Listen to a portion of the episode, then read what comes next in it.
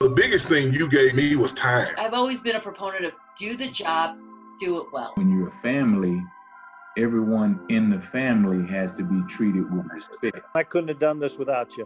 Coming here to, to K State, you've been my confidant and, and in the room with me. I want to know who you really are, right? You can put whatever you want on paper, but that that doesn't really matter. Greatest teachers, they meet the learner wherever he is. They don't care what you know.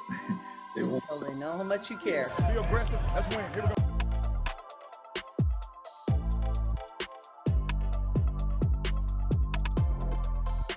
I'd like for you to talk to us about your journey from from uh, to becoming a head coach in the NFL with the Cincinnati Bengals to now where you are as a special advisor to the head coach at Arizona State University. Take us as briefly or as thoroughly as you like through through your story story through your journey. Okay. All right. I, I think probably the, the first thing I would say, well, I appreciate you having me on. And uh, but you know, when you get into coaching, um, I, I think we all share uh, a different path. You know, our expectations at times are, are different. You know, when when you I mean the first year I was a coach was 1981, and uh, I was a graduate assistant coach, and I got my first full time job in 1982 with uh, part time pay. Mm. you know, feeling. but you all I at, at those times you aspire to be the best position coach you can be. Uh, you you try and grow as a as a position coach, uh, as a recruiter, and so forth. And then you have aspirations to be a coordinator. You know, I can remember wanting to be a coordinator, and then they made me recruiting coordinator. When I wasn't the coordinator I wanted to be. Yeah. but but that was good. You know, you you learned the organizational skills and and setting a direction and being in charge of of others and so forth. In fact, at one point, one one spring recruiting period, I mean, the budget was what it was, and I had to make sure all nine coaches at that time or eight, whatever it was, could go and spend two and a half, three weeks out. You know, so I had to almost arrange their trips and, and organize where everybody was going and how they were going to go about it. So that was all great learning. Um, but then I got the opportunity, you know, you uh, when Bill Walsh started the fellowship program, I got an opportunity to interview for a position with Coach Walsh. And I remember I was on vacation in Pittsburgh and I got the call to, to fly out to uh, San Jose, Santa Clara, or at that time Redwood City, where their offices were, and uh, uh, meet with Coach Walsh. And I remember him picking up my resume, and this is what he said to me. He said, Marvin, you need to get to one of them schools where you can pick up the schedule and you know you can win eight, nine games. And you've been at these schools where you're scuffling to win five, six, seven games. Yeah. And, you know, and he was serious. He's like, you know, you you your career's been like mine. And uh, so, but he that time, 1980, was very influential uh, for me, 1988. Spending that time I spent with the 49ers in training camp. I got the position uh, and uh, I spent three weeks with them. And, and so, you know, I, I just learned so much. I, uh, with people like uh, Denny Green, Ray Rhodes, Sherm Lewis, Mike Holmgren, George Seifert, Bill McPherson, who I worked directly with, um, on, on, defense, a linebacker coach at the time. So I just got an opportunity to learn uh, so much.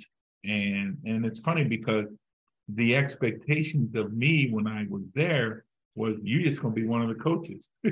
You know, we're going to give you these young guys and we want you to coach them up. Well, I'm so busy trying to learn myself. You know, I wasn't able to coach Bill Romanowski, who was a rookie at that time. Charles Haley was in the second year.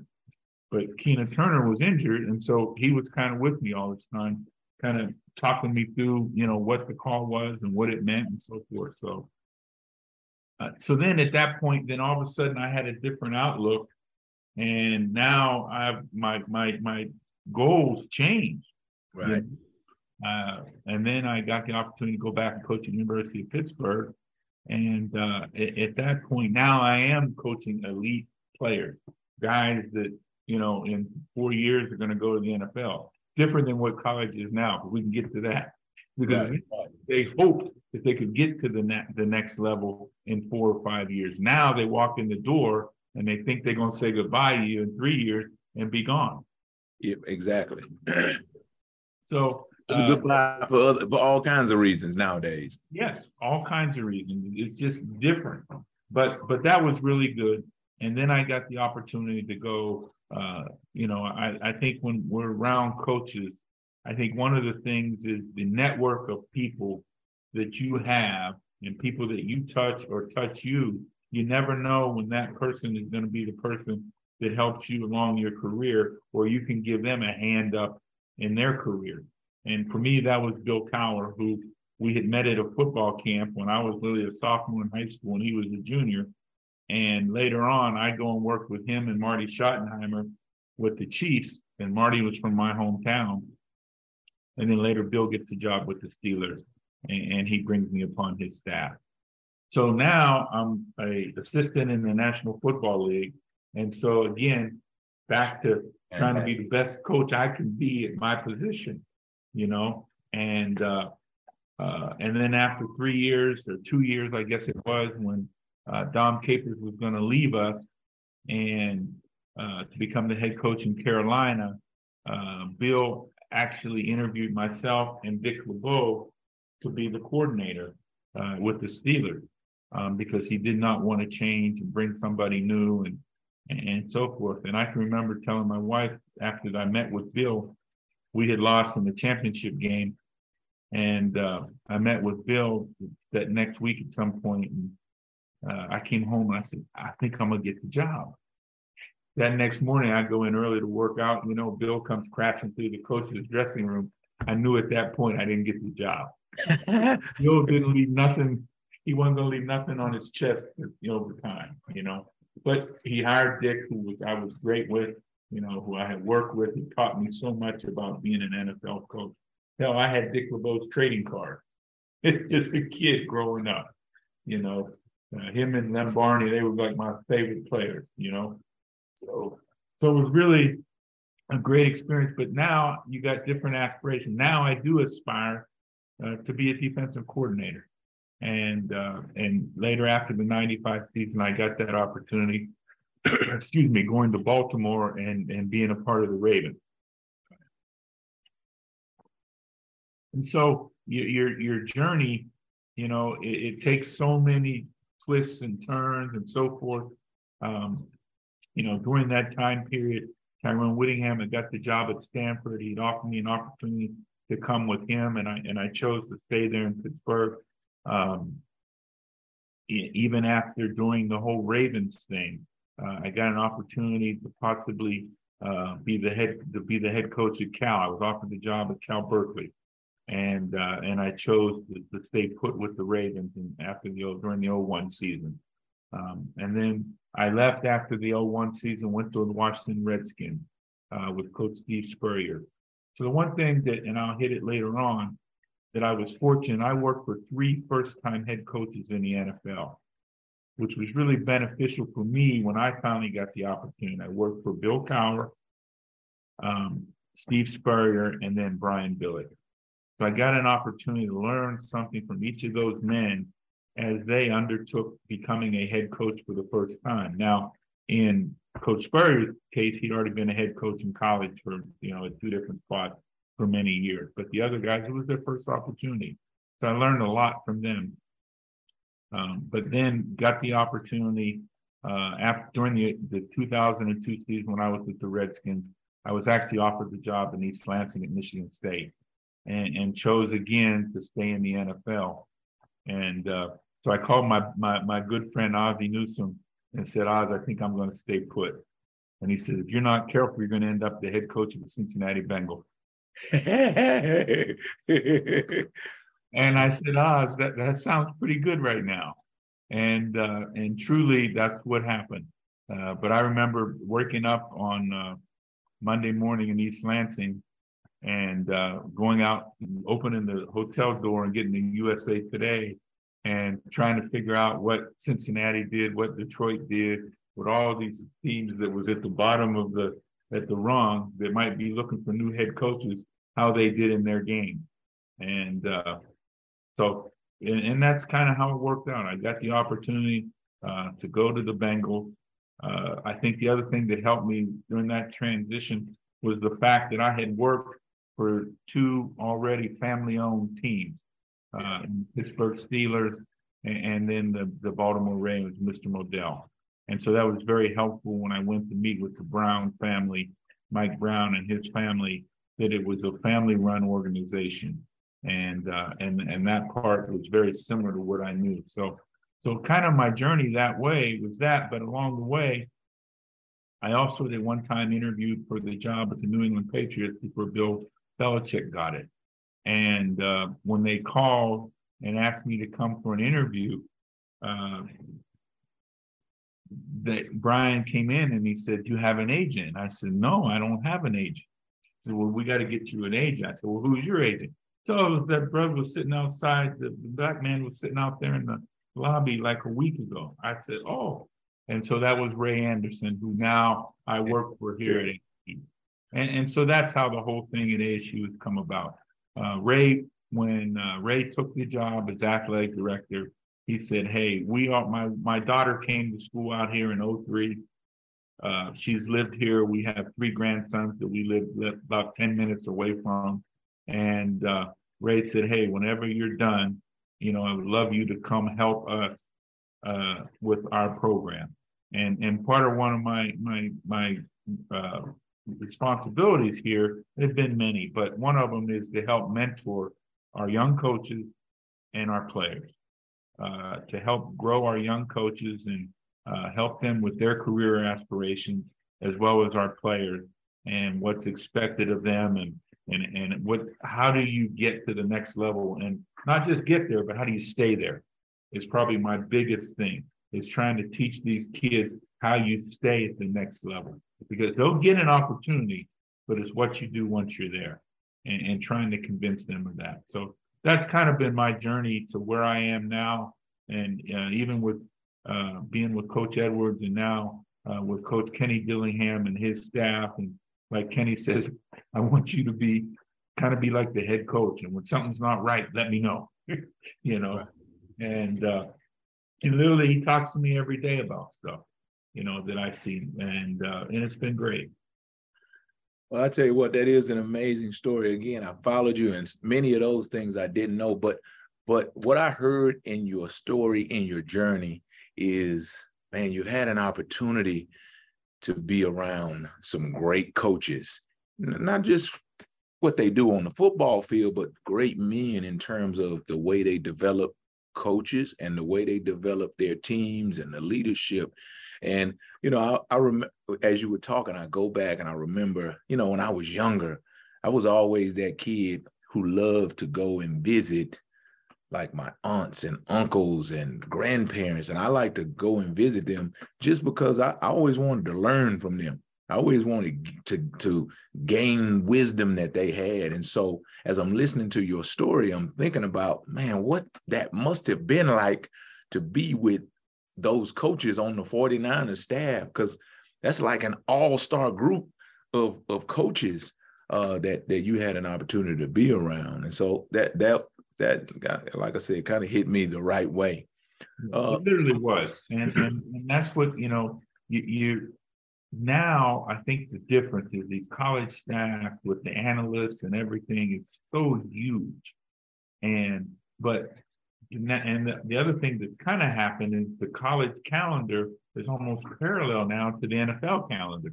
So there's not as much time to fellowship and go and learn, to network and learn like we used to be able to do back in the day, you know, where you could go and visit a training camp, you know, go, go here, let's go here for three days, let's go here for three days.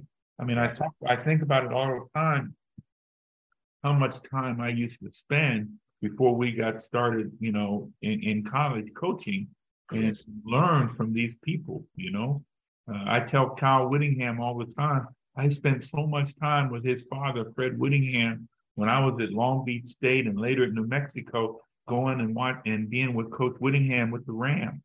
And he taught me so much about coaching linebackers, you know, and, and I've been kind of I've been lucky. I've been a sponge, you know, uh, with, with that kind of stuff. And I think that's the thing that in coaching nowadays and trying to always impress upon with those podcasts about you be the best you can be at what you're doing right now where your feet are, you know? That's Right. so important. You learn. There's a lot of different ways to coach whatever technique. Um, and you got to learn, listen, and every time you say, just like you said when we got started, I may say something today that somebody else said, but I'm gonna say it just slightly different, and it may hit upon someone else differently. Right. So my next question is about your core, your core values. Here at Kansas State, we talk a lot about core values, and I had uh, Coach Klieman, our head coach, on, and and we talked about he and I talked about the the core values that we have, and our team that we've instilled here at our program we've installed. And I would ask you, in your programs and even in what you do today as you as you develop young coaches what are the things that are important to you in that development? Development of your players of your coaches.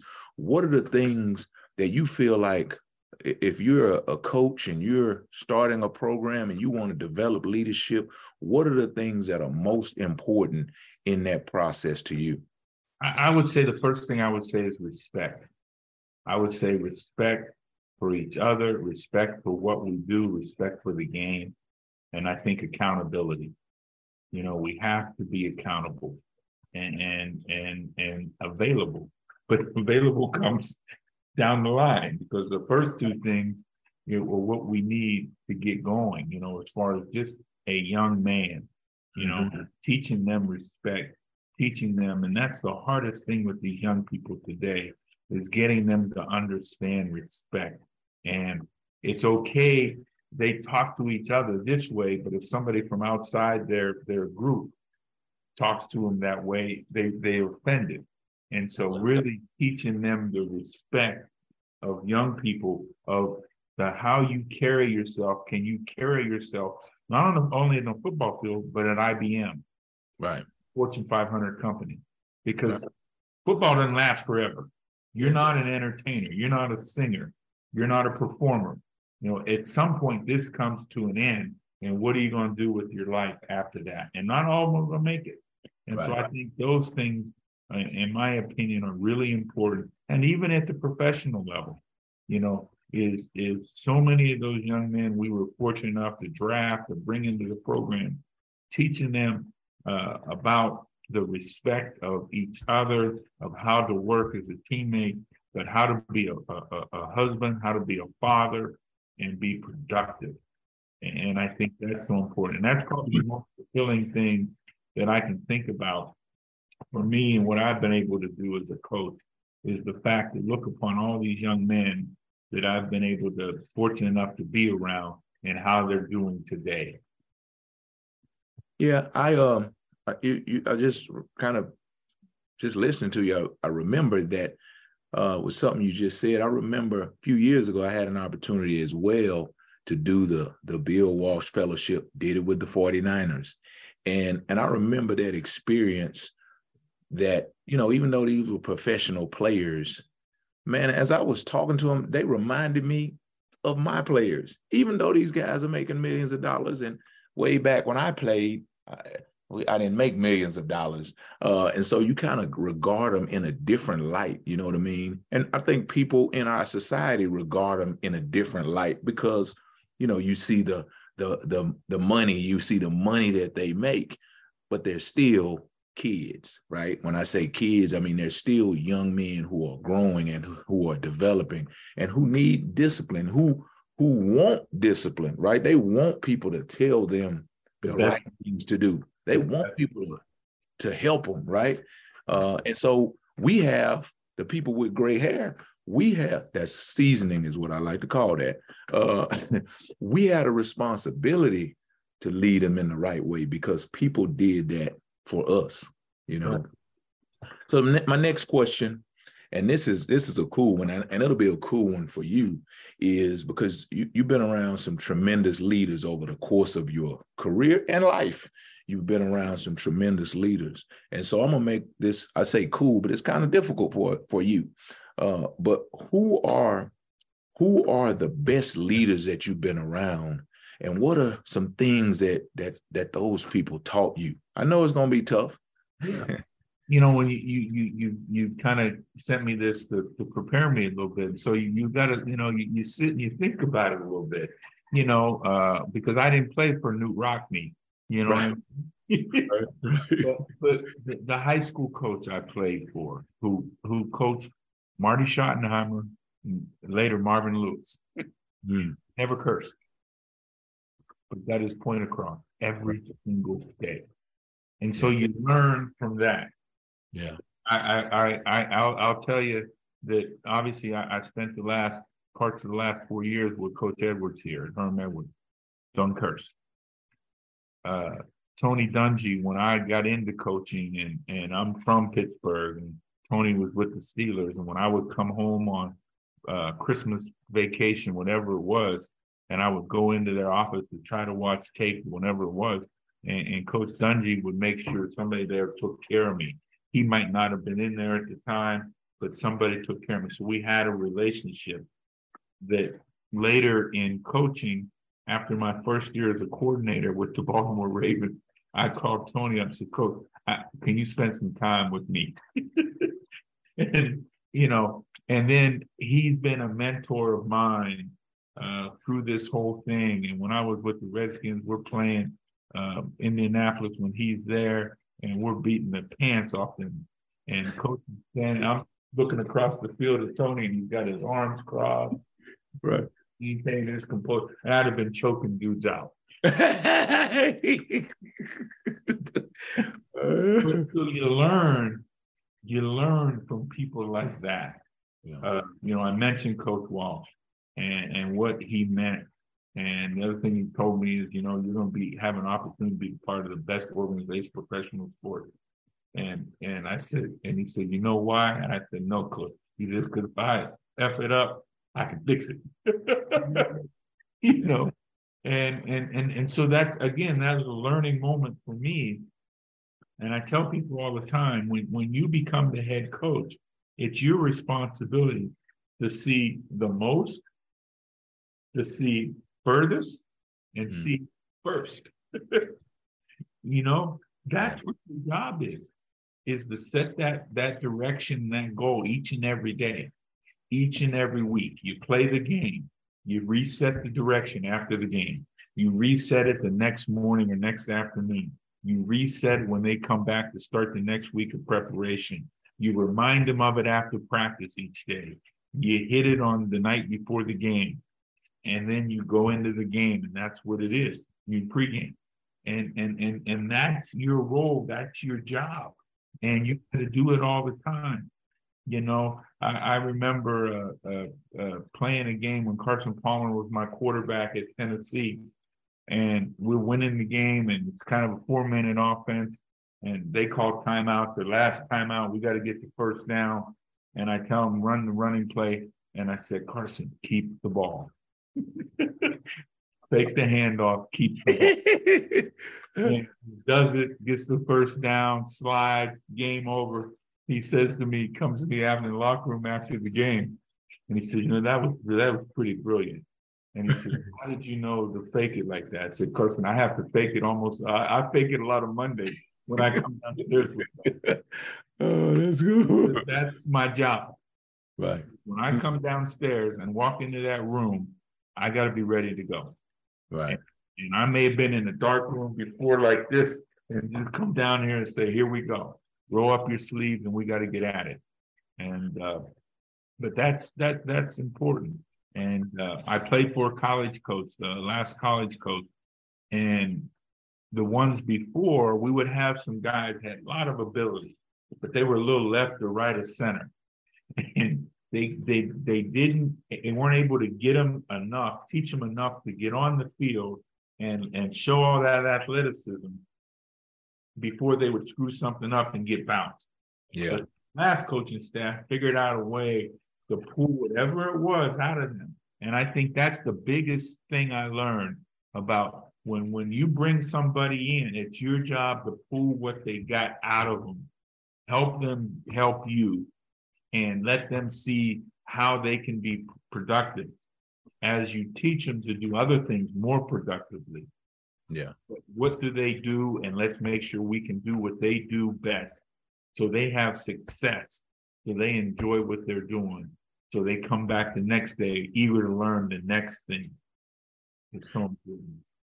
So we've had at Kansas State, you we talked about it earlier. We kind of alluded to it earlier, the transfer portal.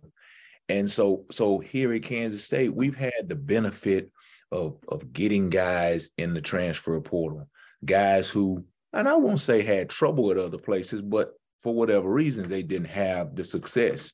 And like you just said, you know, I think we we've done a really good job of grabbing kids and and saying, listen, this is fresh, wiping the slate clean, and like you said, taking direct responsibility in developing those. But sometimes what you have to do is you have to let go of what they did, right? You have to say, okay, listen, man, it's new. Let's start out new. And I'm gonna give you a new chance, even not, not even from a transfer portal standpoint, but from a kid who is on your team who has been Mr. Can't Get Right. Yeah. Right. Today, let's start over and, and let's let's let's do it now. You know what I mean? And I think that's so important because early in my life as a young man, man, I made some mistakes. You know, I, I jacked some things up. And so it was because of coaches who who said, Nope, I'm not gonna let you go down that path. You're gonna go right. And and because they were willing to give me another chance, because they were willing to pour into me and not, and they were willing to fight me for me, man, I appreciated that. Now, not everybody does, but some of them do. That's why we coach. I mean, that's that's why we coach. People ask why do you do what you do. Why why are you still doing? Why aren't you out here playing golf six days a week? You know, it's because I would be bored. Because right. I do enjoy those young kids all the time, even today, even though they're totally different yeah. than what they used to be. Um, you still enjoy them and, and enjoy uh, helping them achieve their goal yeah. and doing what they can do. I think it's so important. Well, and, and I'm, I'm gonna go to the next question, but I, I just want to add is that that you do as a coach. So so you pour into people, you pour into them with the understanding that you might not see the fruit come off the tree. You know, you might not see that because this dude just might not get it. But what I've had as a coach, I've had the experience of of guys calling me later and saying, "Hey, coach, this is so and so." Man, I'm gonna tell you what, I was the dumbest thing ever because when you said this, I thought you didn't know what you were talking about, and now I'm raising my son.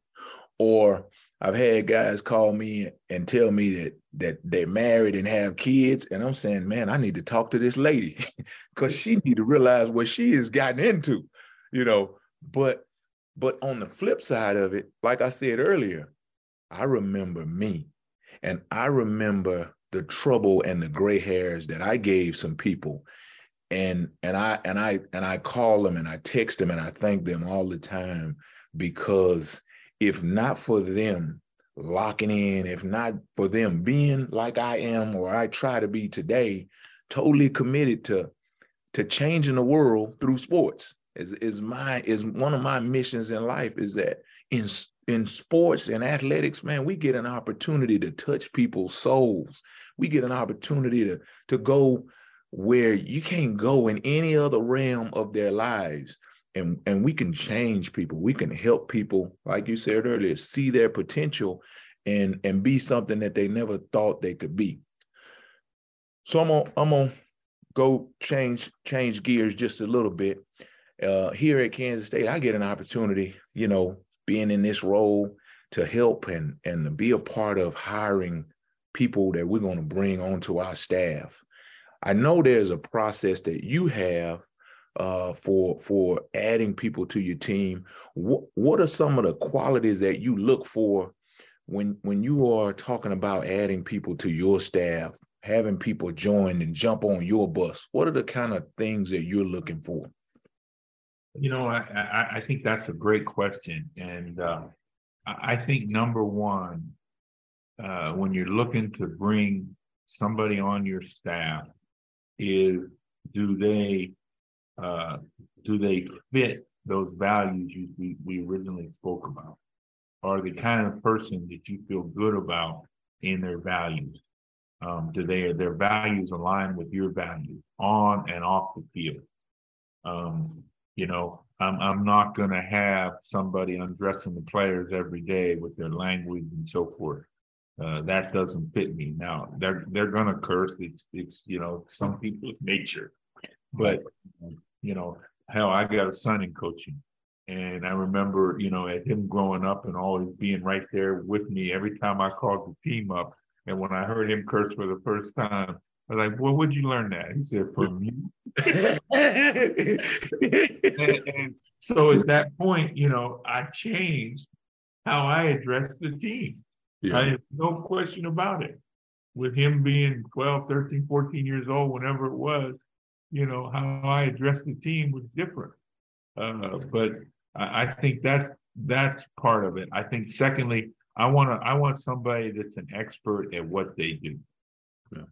I want, you know, I really do want to try and uh, bring somebody that has uh, an expertise in as say as a position coach. Now, there's also other people who have you feel like have great potential because they're a great communicator. Because I think that's the next part. We as coaches are teachers, and they are a great communicator uh, as a as a person, and, and and you see that upon them, and you see that down the line, and you and you can see that vision of them growing uh, to they they achieve certain levels and, and so forth. So communication and being able to communicate is so important. I think as coaches, we have guys who are great X and O coaches. We have other guys who can reach inside and pull the best out of these young men. And, and so you got to have a blend of people on your staff like that. Uh, you know, uh, to me, with like professional football, it's always been important to me to have some ex players. Right. The ex players, they garner another level of respect sometimes because they played the game at a certain level. And so sometimes that hard to reach player, that guy, even if he's not in his position, he Yeah. can reach that guy over there. Yeah. Because they respect him from what he was as a player. And they know how he carried himself. And he also has a perspective because there was somebody he coached, he worked with, he played with that was like that player. Yeah. and, and they were able to draw him forward. And, and I think that that was that's really important to me uh, that way. And you know, really, when we go through the interview process, them coaching me as though I'm a rookie player or a freshman player at their position. And how do we how do they communicate to me? How do they bring me forward? And, and I think that's really important that way. And uh, you know, uh, you know, you're going to get recommendations from friends and people that have worked with them and so forth. And I think the other part of that, and I remind, is, is to be forthright. You know, I've been upset with some guys who haven't quite been forthright with me, and and now I've put a coach on my staff who's in over his head. Yeah. But now it's my, but now he's my responsibility, and so now I have to go in and I got to work double time to help him get better at the things that, that he needs work at. And uh, you know, and then I let them know you you, you, you Mickey me, you know. Yeah. Told me something different, you know, oh yeah, yeah, yeah, I probably should have told you that. Yeah, you should have told me. And let me make my own decision, but at least I know what I'm starting with and where I need the help right away.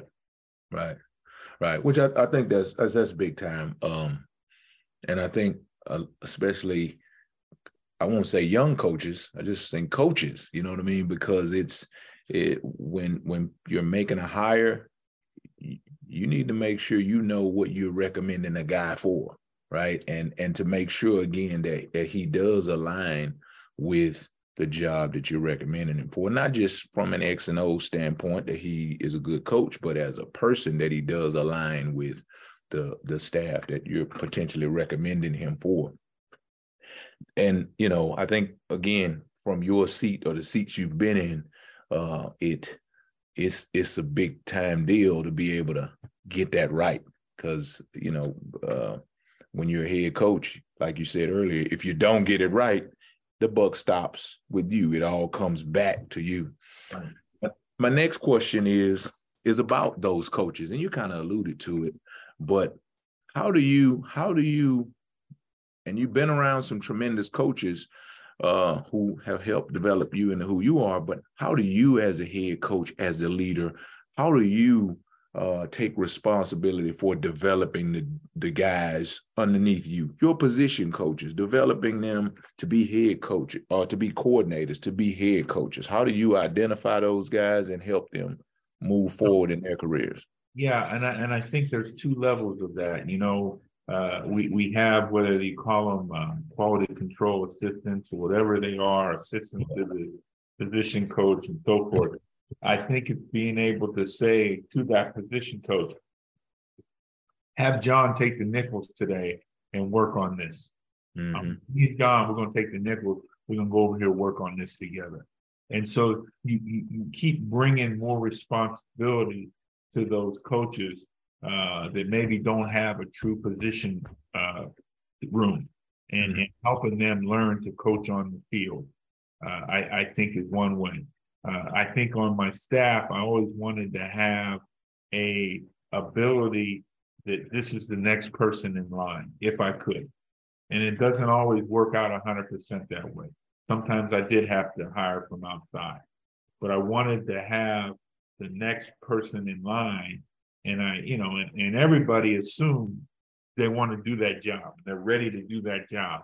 Yeah. But I want to see how they handle the room, whether it's presenting, uh, when you're doing game plan uh, breakdown, game plan presentation, that when they go up and that we uh, give responsibilities to coaches so they can grow that way and, and how they grow with their responsibilities. When I give a coach a task, how does he complete that staff task and how does he uh, communicate it to the players and to the room, to the, the rest of the staff and so forth.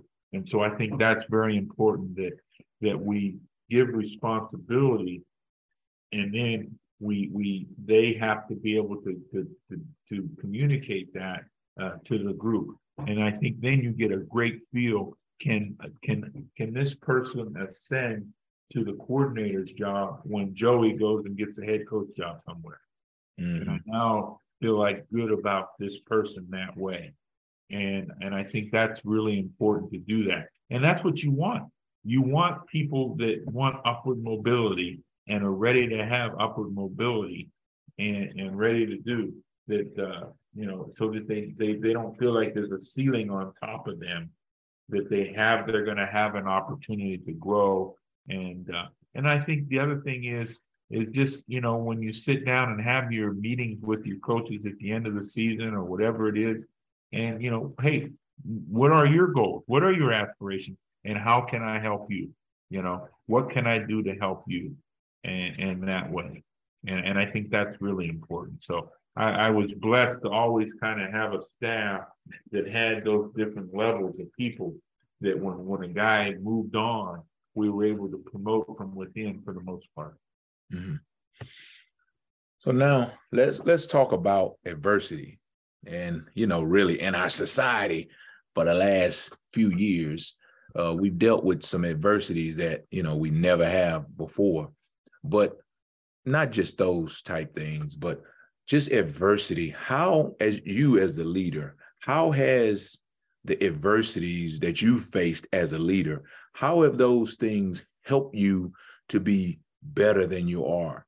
Or excuse me, better than you were as a leader. The things that you know, um, you you kind of talked about it uh, earlier when you you talked about okay, I might be, I might be in this room pulling my hair out, but when I step in front of that team, I got to be a different place.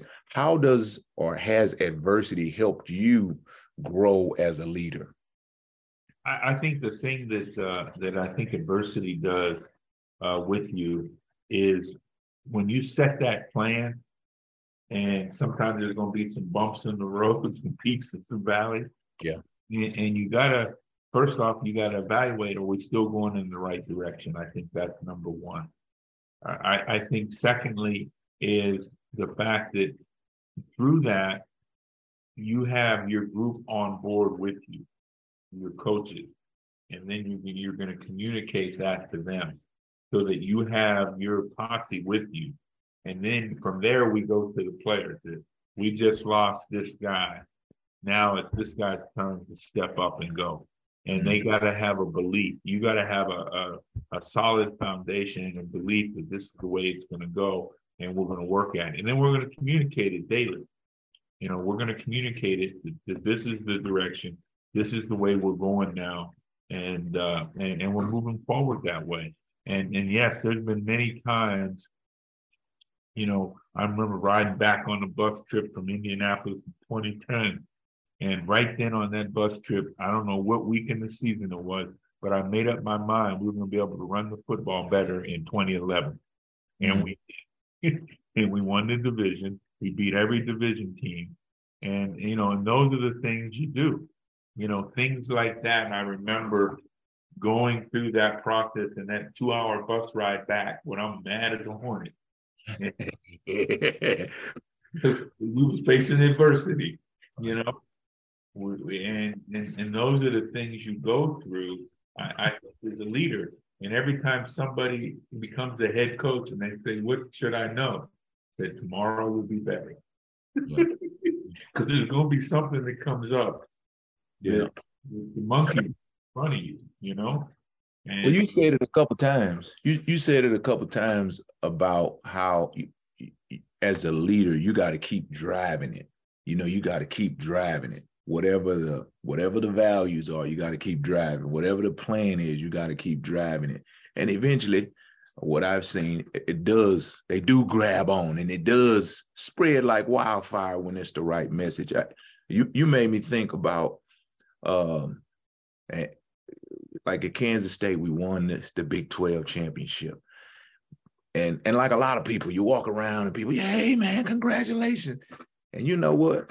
man, when they say congratulations to me, you know where my head goes? My head goes to all those things that we had to go through to get there. I'm not even talking about games. I'm talking about the off the field stuff.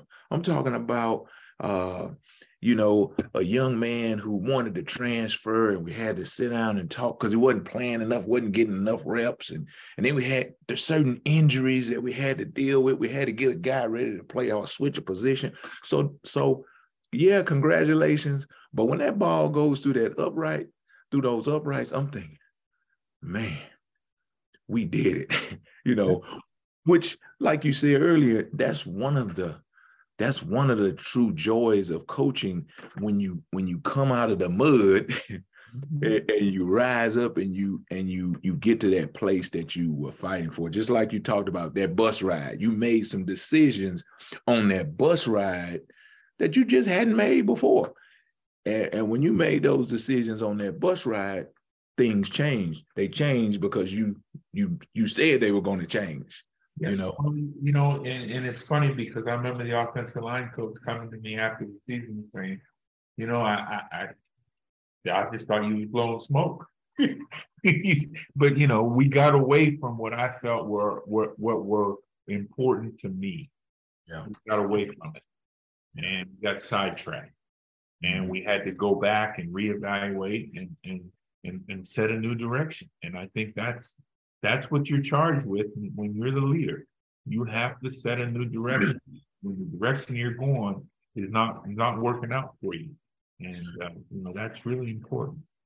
And that, and that takes me right to my next question, because the leader, what the leader does is he's able to say, hey man, uh, you, you need to do this more. Or hey, well, why aren't you doing that? Or hey, I want you doing this. And and you should be doing this. The leader is is is given the responsibility to to make sure everybody is is lined up. As the leader, how do you how do you evaluate your performance and make sure you are doing the things that you need to be doing as the leader? You know, I, I think we talked a little bit earlier about staff and and how you put it together.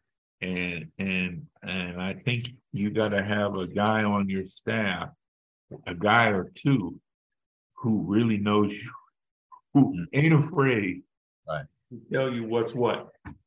You know what I mean? And uh, and I was fortunate with that. You know that I had a couple guys who could felt like they could come in and say anything they wanted to me and say, "Hey, I I think you're completely off track here." You know, I, I think number one, you you got the training room, the strength coach, and so forth, who around the players, and they get a different pulse of things.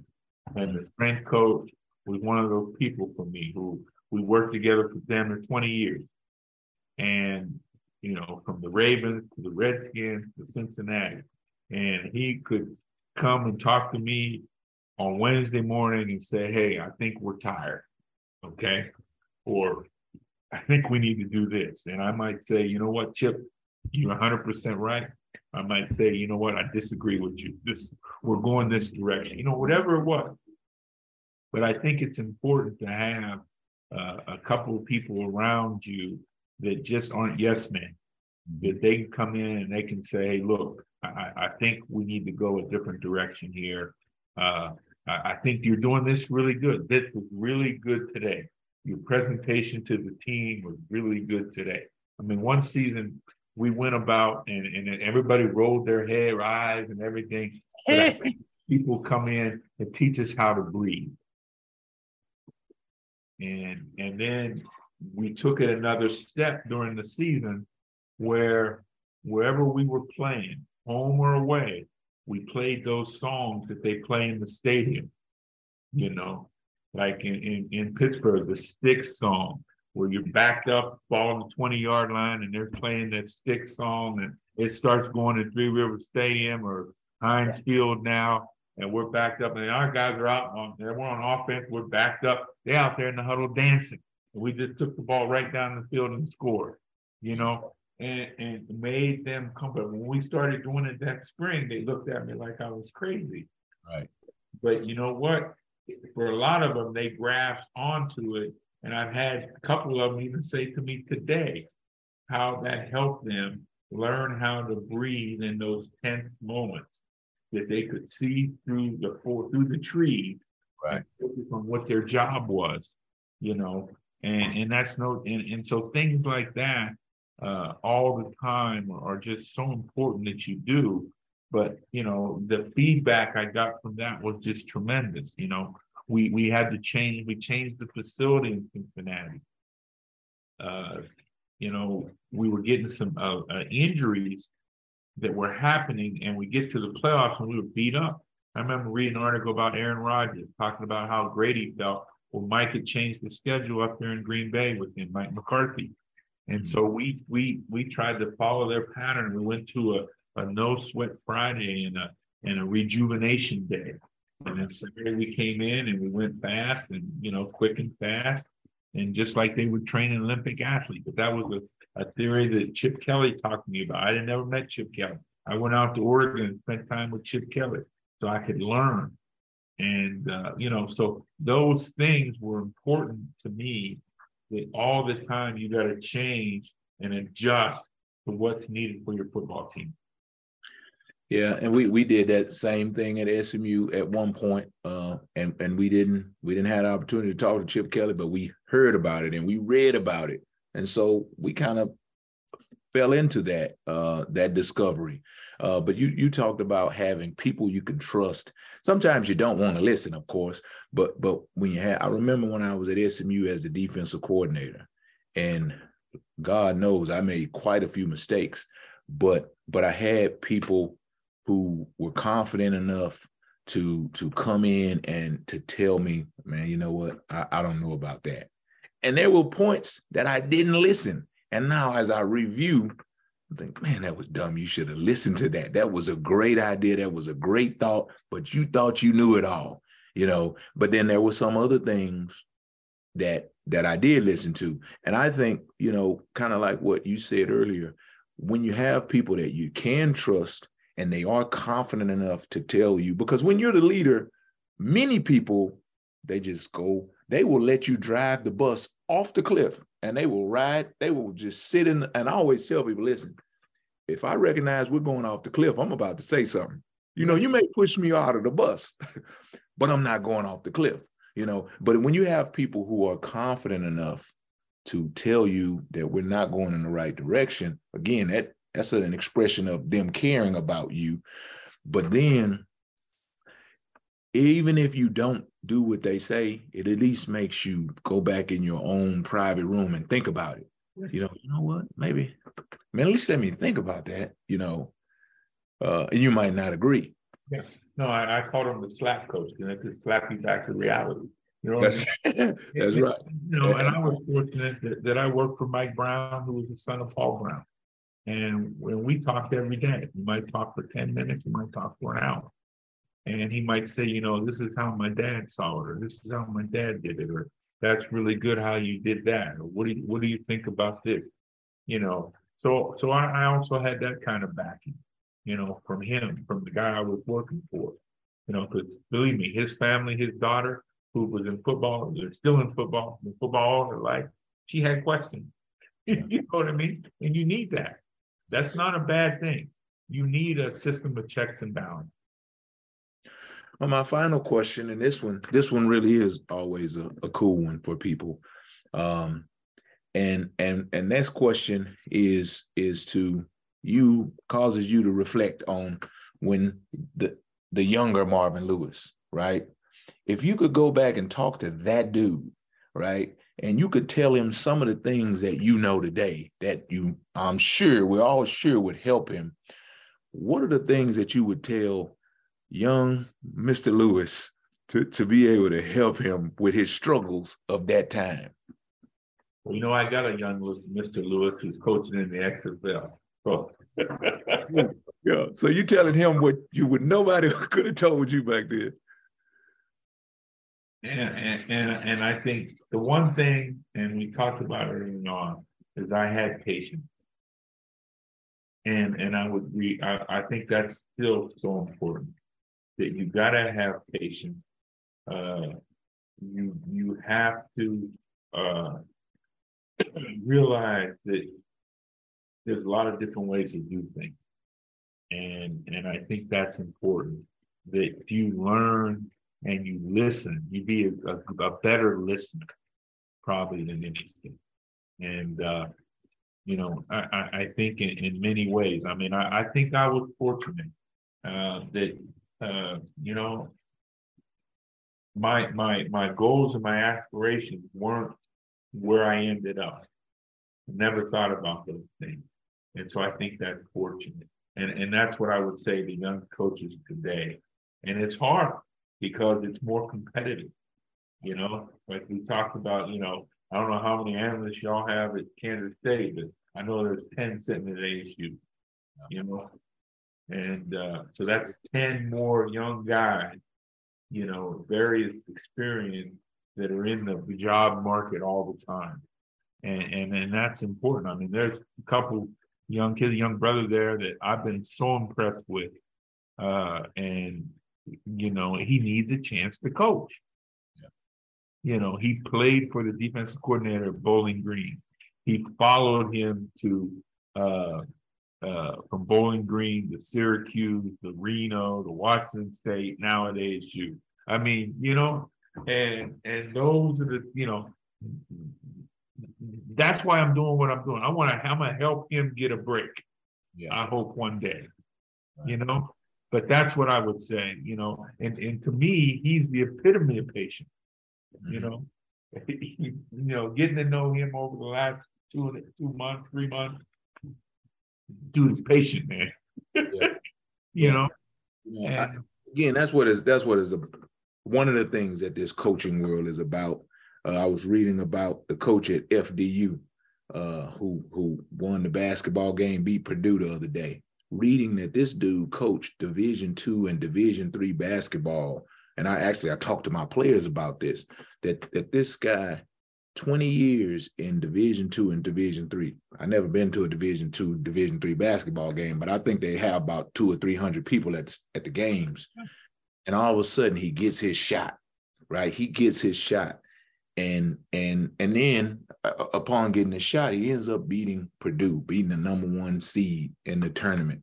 And so, like we would think that that victory came about two or three weeks ago, or two or three months ago, when his season started.